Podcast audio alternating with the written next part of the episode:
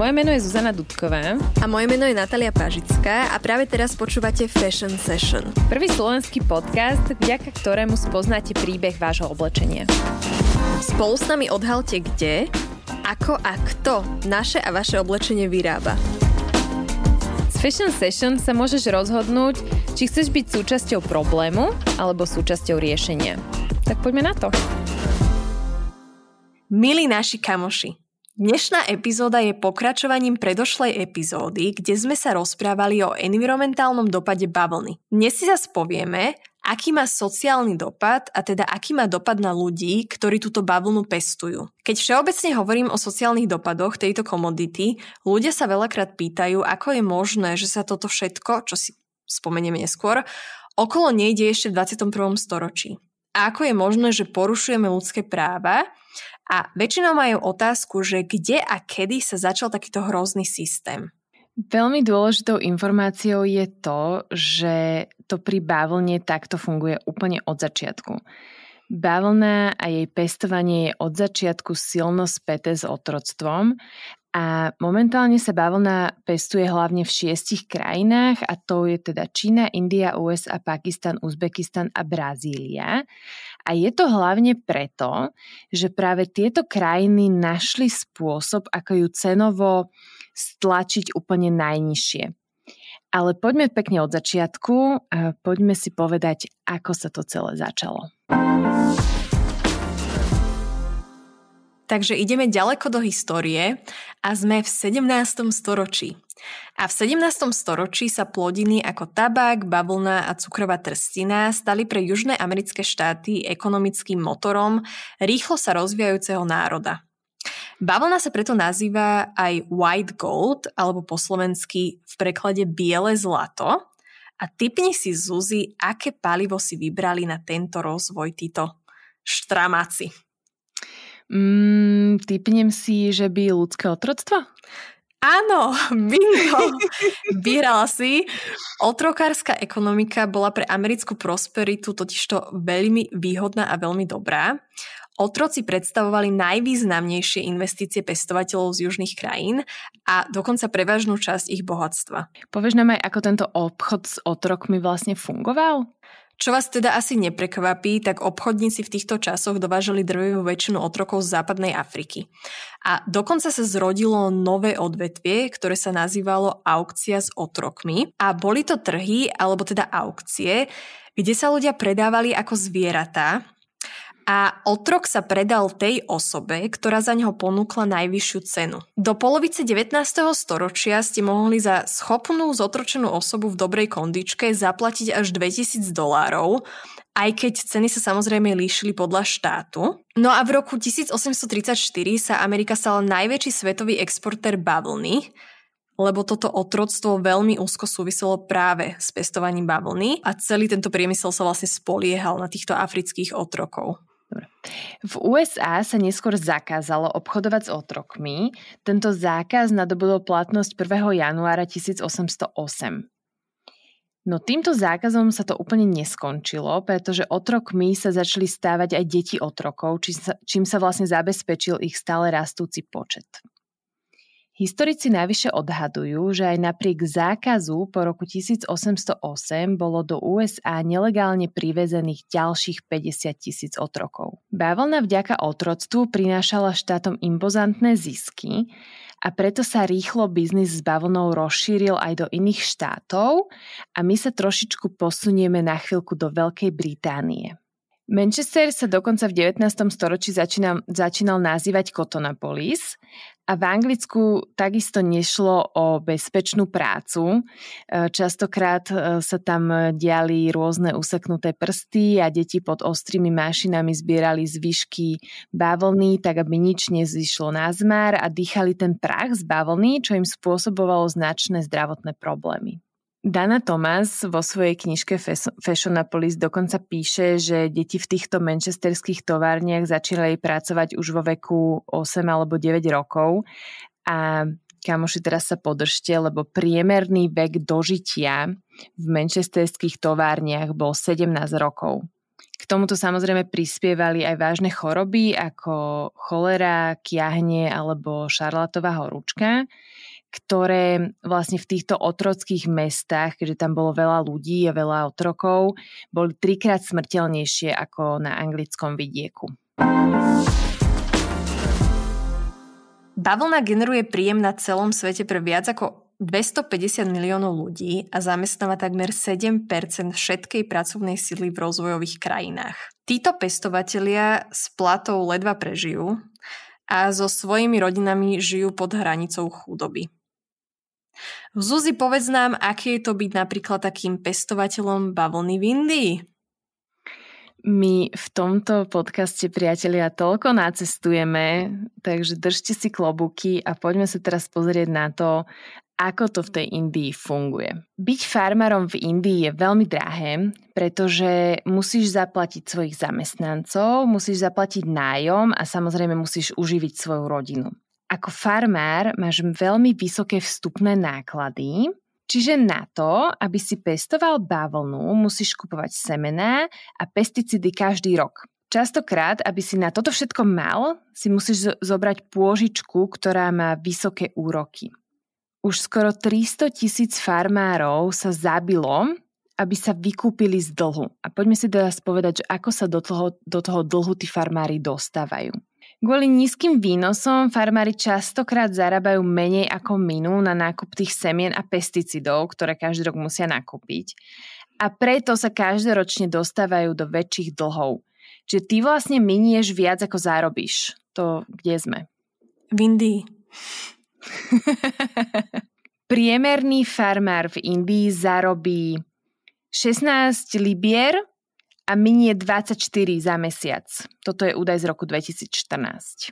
Takže povedzme si príklad z našich končín, že to je ako keby vy ste dochádzali z Bratislavy do Trnavy za prácou a vy za ten presun za tou prácou, za ten obed, čo si musíte kúpiť a tak ďalej, miniete vlastne viac, ako zarobíte v tej firme, pre ktorú pracujete. Čiže vy ste každým mesiacom v väčšom a väčšom mínuse. Tak, no a práve tento systém zadlžovania v tej Indii vedie k samovraždám a dokonca sa každý deň v Indii zabije 26 farmárov, aby seba a svoju rodinu vykúpili z týchto dlhov. Na túto tému britská novinárka a filmárka Lea Boromeo natočila aj dokument, ktorý sa volá The Cotton Film Dirty White Gold, a teda bavlnený film Špinavé biele zlato, a, a ja som videla ústrižky tohto filmu online, a je ich asi 5 na takých 5 minútových na Vimeo, ale nevedela som nikde nájsť celý ten dokument. Tak som jej písala priamo e-mail, že či niekde náhodou na internete nie, že by som si ho kľudne rada aj zaplatila, proste, že by som ho veľmi rada videla.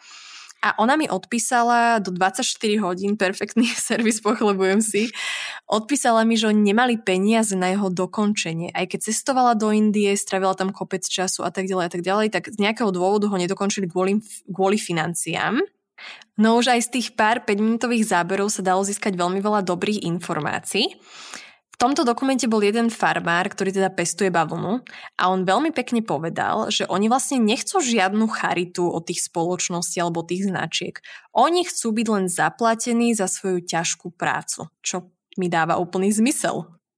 Bol tam aj aktivista priamo z Indie, ktorý bojuje za práva farmárov a povedal opäť veľmi zaujímavú vec, že farmári, ktorí sa zabili, sú len špička ľadovca, na ktorú ukazujeme, pretože je to také emotívne, že sa niekto zabil, tak sa o tom veľa píše. Ale pritom tí, ktorí žijú, majú oni lepší život a na to povedal, že oni vlastne žijú len kvôli tomu, že ešte neumierajú. Ale že ten život teda nemajú vôbec ľahký a mali by sme lutovať tých, ktorí momentálne ešte v tej situácii stále sú a nezlepšuje sa to. A potom spomenul jeden veľmi vychýrený argument a tým je, že tí ľudia vlastne môžu byť radi, že im tento priemysel dáva prácu, ale povedal zaujímavý fakt, že v skutočnosti India už od doby, keď ich ešte vlastnila Británia, nikdy nemala takýto level nerovnosti medzi chudobnými a bohatými a teda bohatí na tej bavlne len zbohatli a chudobní sú vďaka tej bavlne ešte chudobnejší. A samozrejme môže za to globalizácia, kapitalizmus a tak ďalej, ale je to proste systém, ktorý funguje opäť dobre len pre tých bohatých a z tých chudákov sú ešte väčší chudáci. V Indii žije 836 miliónov ľudí z menej ako 50 centov na deň a zároveň 4 z 10 najbohatších mužov na svete sú tiež z Indie. Tu je krásne vidieť ten rozdiel medzi chudobou a bohatými. Firma s názvom Monsanto teraz už vystupuje pod názvom BASF. Predáva modifikované semena a pesticídy a, teda dostáva týchto farmárov do toho väčšného dlhu, tak ona má dokonca v Indii aj lokálnu reklamu, kde sa v refréne spieva, teda konkrétne je tam farmár, alebo teda model herec, ktorý sa tvári, že je farmár a pestuje bavlnu, tak on tam tancuje na tých e, bavlnených poliach a v tej pesničke je refrén, kde sa spieva že či viete, kedy ich máte striekať alebo tú bavlnu, kedy máte postrekovať. A teraz si dáme malú ochutnávku a tu vám púšťame ten refrén.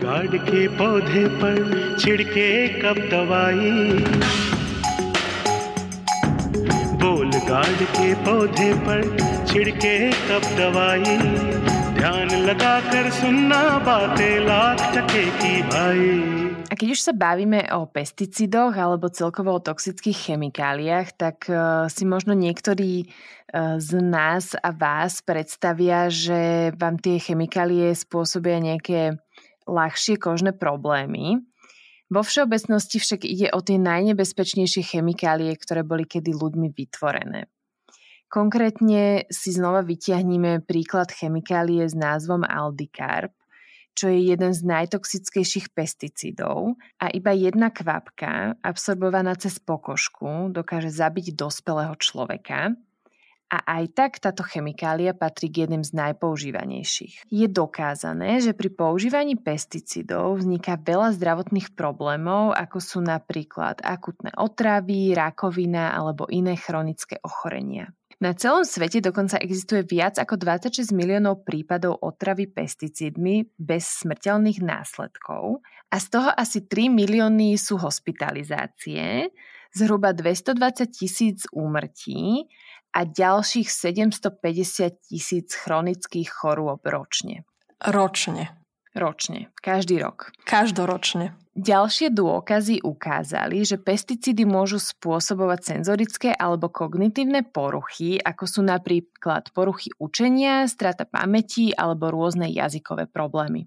V skratke iba dodám, pretože už sme sa o tom bavili v minulej epizóde, kde sme sa bavili o bavlne a environmentálnom dopade, že používanie pesticídov a chemických hnojív takisto spôsobuje degradáciu pôdy, čo má aj ten sociálny dopad, pretože to zhoršuje pôdne podmienky a tým pádom tým farmárom klesá aj úroda ako taká, čiže majú menej tej bavlny. Tým pádom sa nedostávajú len do dlhov, ale stále produkujú tej bavlny menej a menej. A tu je ešte dobre dodať, že keď sa už bavíme o tých toxických chemikáliách, tak práve tie slúžia farmárom na tú samovraždu, lebo sme sa bavili o tom, že ten farmár sa chce ako keby vykúpiť z tej dlžoby tým, že sa zabije, aby ochránil aj svoju rodinu a veľakrát práve nájdu tých farmárov práve na tých bavlnených poliach, kde sa oni otrávia uh, týmito pesticídmi a napríklad, že ich vypijú. Toto bol prvý príklad novodobého otroctva v rámci bavlny. Ale my nekončíme a my ideme ďalej. Zuzi, sadaj do lietadla, pobal kufre a ideme smer Čína. Teším sa. Nie je na čo. Takže už sme v Číne a nachádzame sa v koncentračných táboroch, konkrétne v regióne Xinjiang. Tak ako bol v našich končinách holokaust, vyvražďovanie rás sa neskončilo, len sa presunulo inde a takisto na inú rasu. Konkrétne ide o milióny čínskych Ujgurov, moslimskej menšiny, ktorá sa považuje za kultúrne a etnicky blízku národom Strednej Ázie a žijú teda v tomto spomínanom regióne Xinjiang v Číne. A poďme si povedať, ako vlastne tieto koncentračné tábory v Číne vznikli. V posledných desaťročiach vyvolala masová migrácia Číňanov, teda tej etnickej väčšiny z Číny do Xinjiangu napätie s Urgujmi, ktoré sa v niektorých momentoch ukončili smrteľným násilím.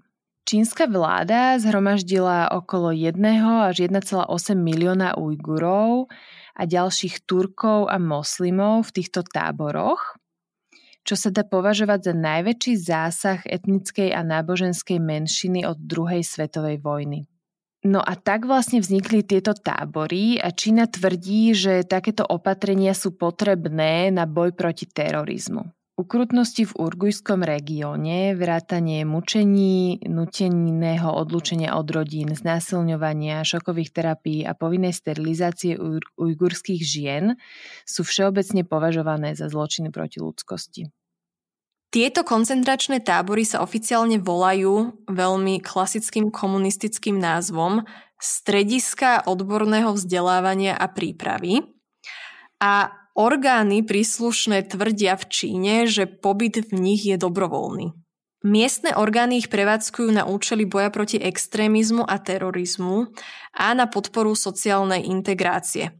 No a dôvod, prečo sa my o nich dneska ideme baviť je, že v týchto táboroch sa aj pestuje a spracováva bavlna a veľmi veľa bavlny.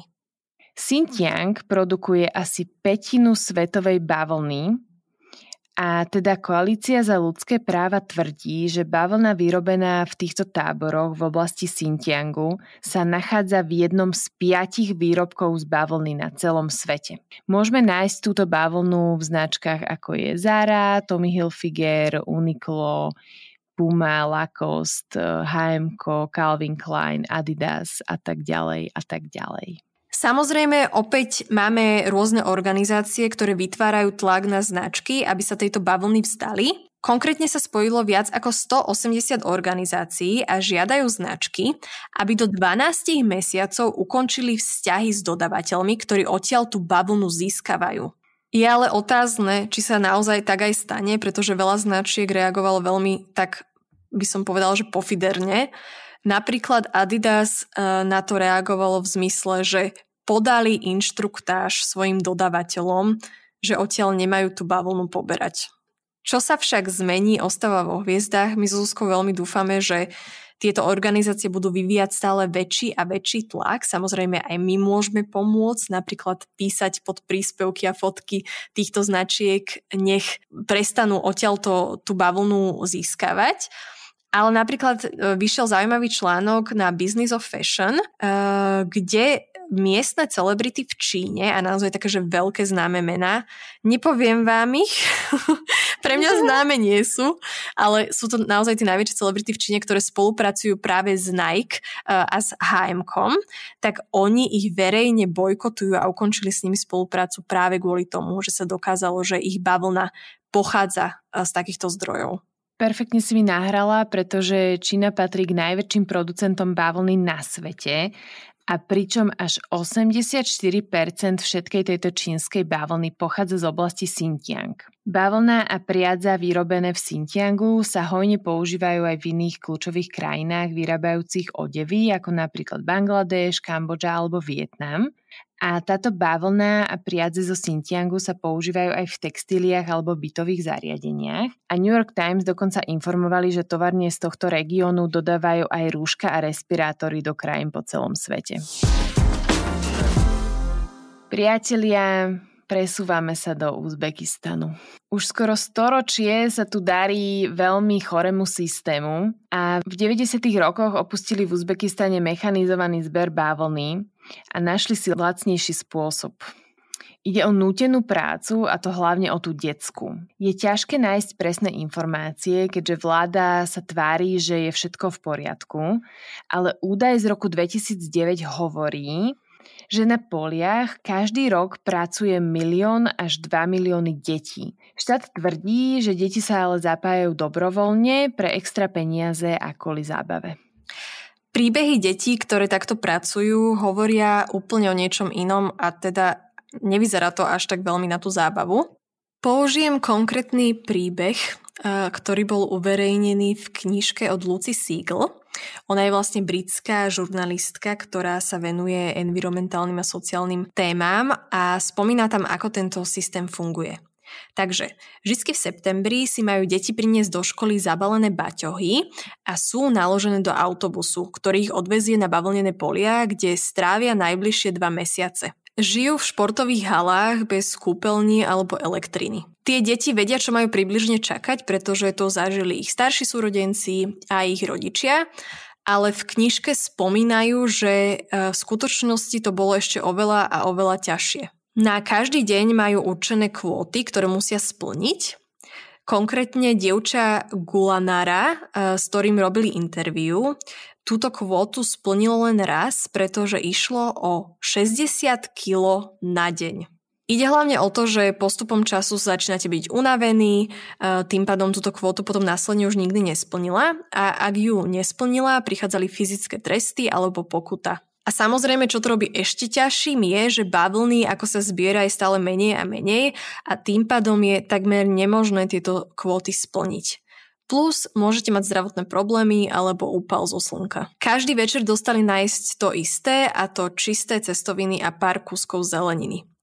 Chlapci to nemali o nič jednoduchšie, boli ako na vojne a fyzické tresty boli na dennom poriadku. Predstavte si, že pracujete od východu slnka až do západu a vonku je počas dňa viac ako 40 stupňov a vy ste vlastne stále smední a nemáte tam žiadne umývadlo ani prístup k vode, tak musíte vlastne piť vodu z tých zavlažovacích zariadení, kde sú častokrát žaby alebo hady. A tiež vlastne tieto dievčatá a tieto deti, ktoré, ktoré, ktoré spovedali, spomínajú, že tam bolo strašne veľa komárov. Uzbecké úrady samozrejme stále odmietajú, že sa takéto niečo u nich deje, ale tých dôkazov sa každoročne veľmi veľa našlo a samozrejme e, sú aj výpovede od tých samotných detí a existujú rôzne články a fotky v novinách. A čo je podľa mňa dôležité si pre nás uvedomiť, je, že Európa je samozrejme stále veľmi dôležitým trhom pre túto bavlnu z Uzbekistanu. No a keďže vám uvádzame príbehy a fakty z predošlých rokov, tak sa možno pýtate, že aká je tam momentálne situácia, či sa veci náhodou nezlepšili.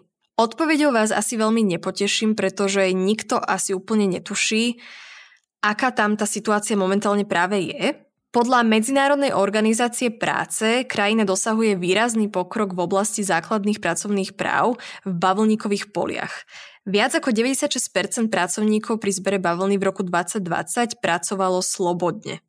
To je teda to, čo uvádzajú oni, ale potom je tu ďalšia správa, ktorá naznačuje, že za minulý rok, a teda v roku 2020, alebo teda sezóna 2019-2020, sa pri zbere bavlny nútene zúčastnilo 102 tisíc ľudí, čo je síce pokles zo 448 tisíc ľudí pred 4 rokmi, a to teda znamená, že sa to znížilo zo 14% nutenej práce na 6%.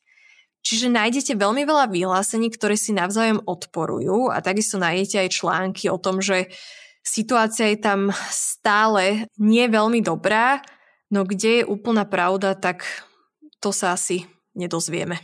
A to je presne dôvod, prečo potrebujeme transparentnejší odevný priemysel, čo stále nemáme, ako vidíte. Kamoši, dotiahli si to s nami do úspešného konca. Prebrali sme si teda bavlnu od hlavy až po pety, pretože dneska sme riešili jej sociálny dopad a v minulej epizóde zase jej environmentálne muchy. So Zuzkou sme sa rozhodli ju spracovať dopodrobná ako prvý materiál, pretože vieme, že veľa ľudí si stále myslí, že sa radí k udržateľným materiálom, len kvôli tomu, že sa jedná o prírodný materiál. Presne tak aj podľa Glamy Researchu si až 80% Slovákov myslí, že bavlna je udržateľný materiál materiál. A ja verím, že pokiaľ by si vypočuli náš podcast, tak by zmenili názor na to, že či bavlna je alebo nie je udržateľný materiál. Hlavný message teda je, že neexistuje dokonalý materiál.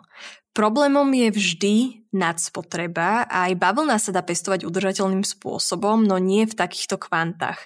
Čiže problém nie je nikdy ani v tom samotnom materiále, ale v tom, ako ho my pestujeme aj z tej sociálnej, aj z tej environmentálnej stránky. A tak je to s každým materiálom, ktorý sa na výrobu nášho oblečenia využíva. A preto ak si kúpujeme nové oblečenie a naša peňaženka nám to umožní, tak e, vám veľmi odporúčame, aby ste si kupovali oblečenie, ktoré má certifikáty a pri bavlne je to hlavne certifikát GOTS alebo Fair Trade. A o nich sme si viacej povedali v epizóde 9, ktorá sa volá Bavlna a jej vplyv na životné prostredie.